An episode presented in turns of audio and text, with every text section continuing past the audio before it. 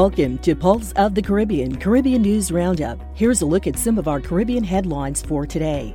UK politician accused of conflict of interest over Cayman Islands and British Virgin Islands legal work. ExxonMobil in talks with SBM to build Ford floating production storage and offloading vessel despite no government approval.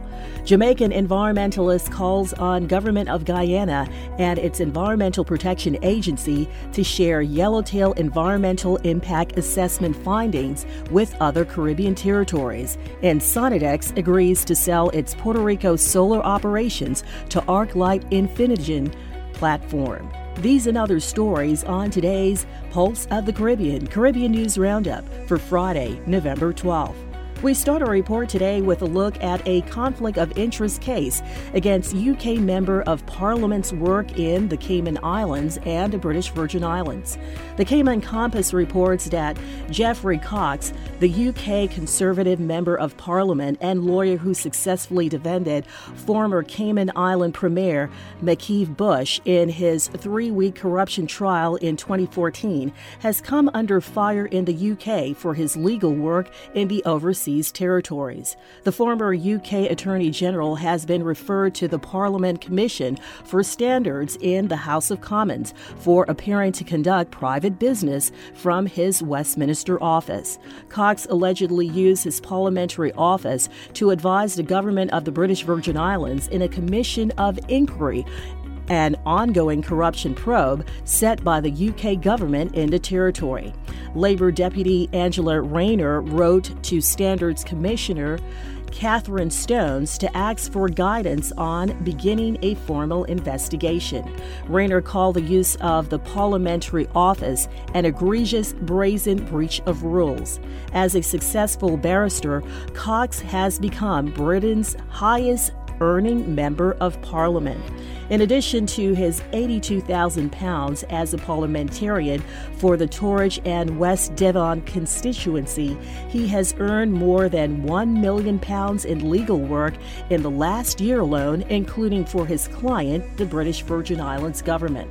According to footage obtained by The Times, Cox appeared in a remote hearing to defend the British Virgin Islands in the corruption case from his parliamentary office. This could violate the Code of Conduct for Members of Parliament, which states members shall ensure that their use of public resources is always in support of their parliamentary duties. Cox, in a statement on his website, defended his work in the overseas territory, noting that he obtained the approval of the Attorney General's office prior to accepting the role.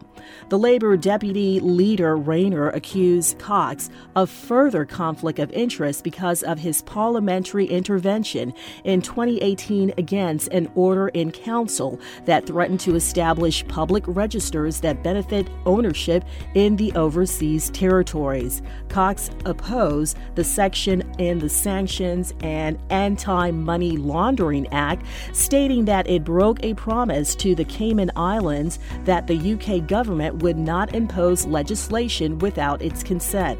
During the debate of the bill, Cox said, In 2009, we gave the people of the Cayman Islands a solemn pledge in this House.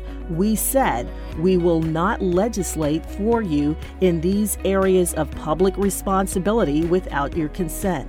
By this measure today, endorsing public ownership registers for the territories, we are breaking that promise to them, and it is beneath the dignity of this Parliament to do away with that promise and that pledge of good faith. Newspaper The Guardian reported this intervention on behalf of the Cayman Island came only a few months after he earned more than £43,000 for work carried out for two Cayman law firms. Kaieteur News reports that Esso Exploration and Production Guyana Limited, ExxonMobil Guyana, is currently in talks with Dutch floater specialist SBM Offshore for the construction of another multi billion dollar floating production storage and offloading vessel. That vessel is for ExxonMobil's Guyana's fourth and largest oil field development, which is to operate in the Stabroek Block at the Yellowtail site to comprise of 67 wells, production, and reinjection.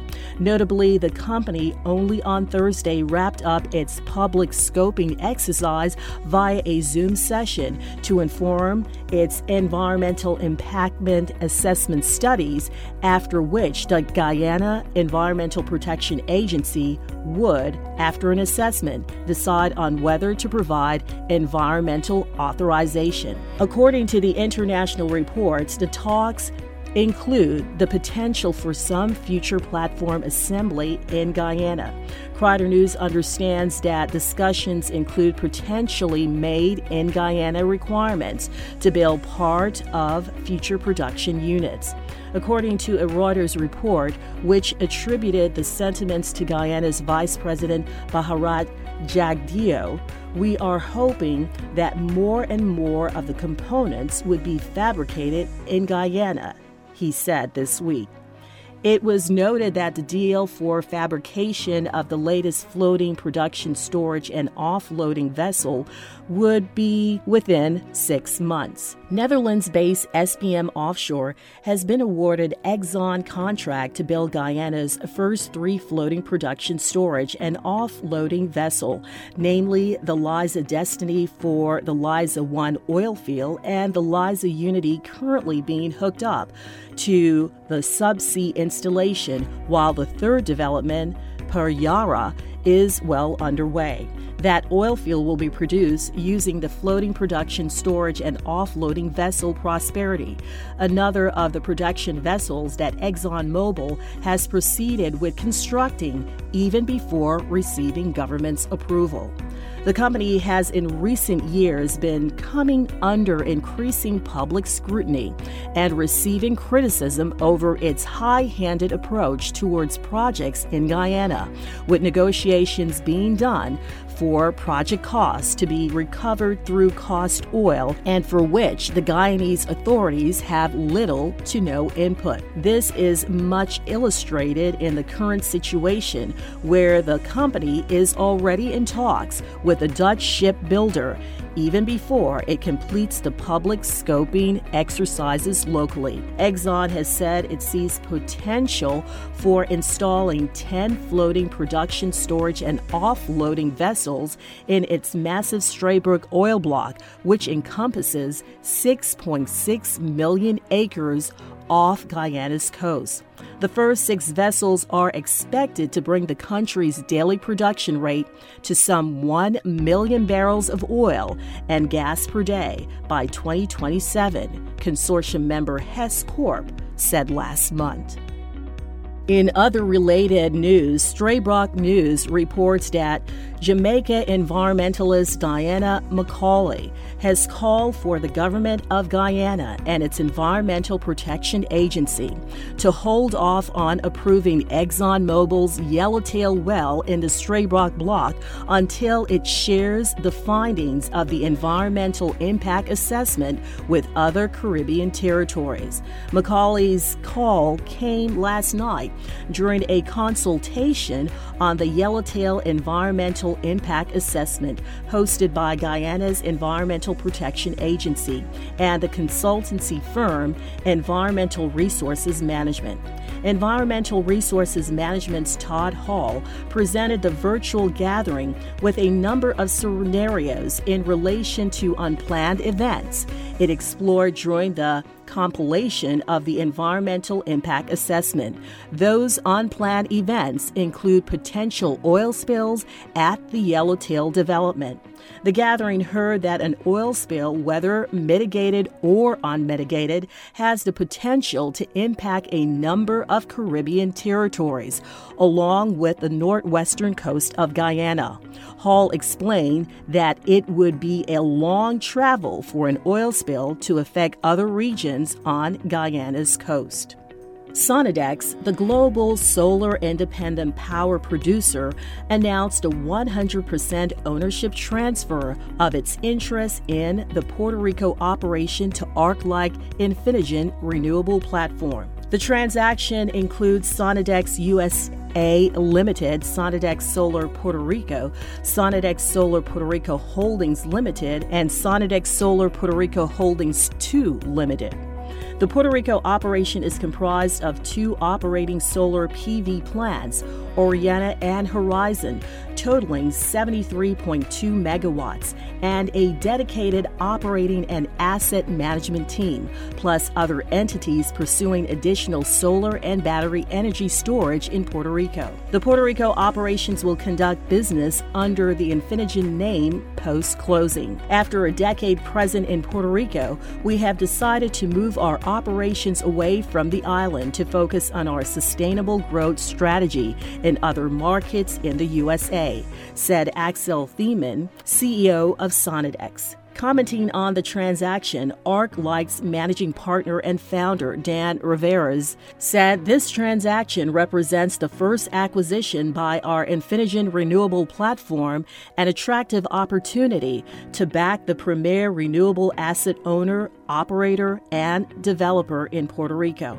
The transaction is expected to close in two stages between December 2021 and March 2022, subject to customary regulatory approvals and closing conditions.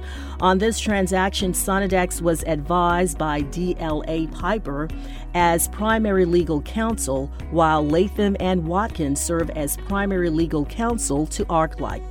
Sonnedix Power Holdings Limited, together with its subsidiaries, is a global solar independent power producer with a proven track record in delivering high performance cost competitive solar photovoltaic plants to the market. Sonnedix develops, builds, owns, and operates solar plants globally.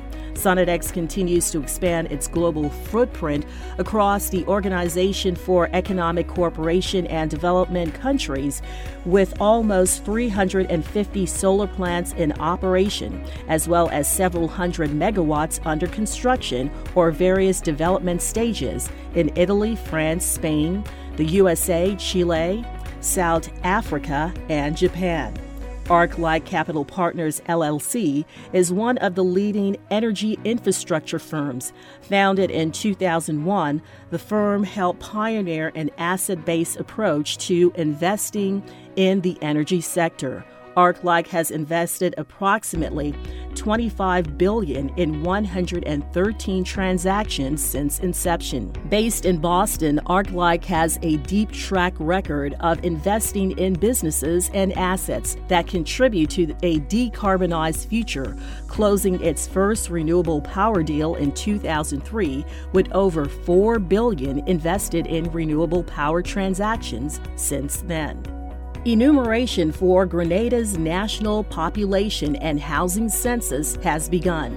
Officers from the Central Statistics Office of Grenada will visit communities in St. Mark, St. John, St. Andrews, and parts of St. George.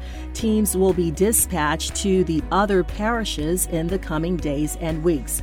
Residents have the option to conduct their census interviews via telephone, with this being the mode adopted in light of the COVID 19 pandemic. However, a field officer must visit their home to acquire the correct contact information for doing so, as well as other basic information about the household. The census period runs from November 10th, 2021 to April 30th, 2022. And finally, the long awaited calendar detailing the list of events for the 50th staging of St. Kitts and Nevis National Carnival has been released with a number of showings that are expected to be a hybrid of live and virtual events beginning Saturday, November 13th. Activities for Sugar Mas 50 are under the theme Sugar Mas 50 Fun, Vibe, Energy.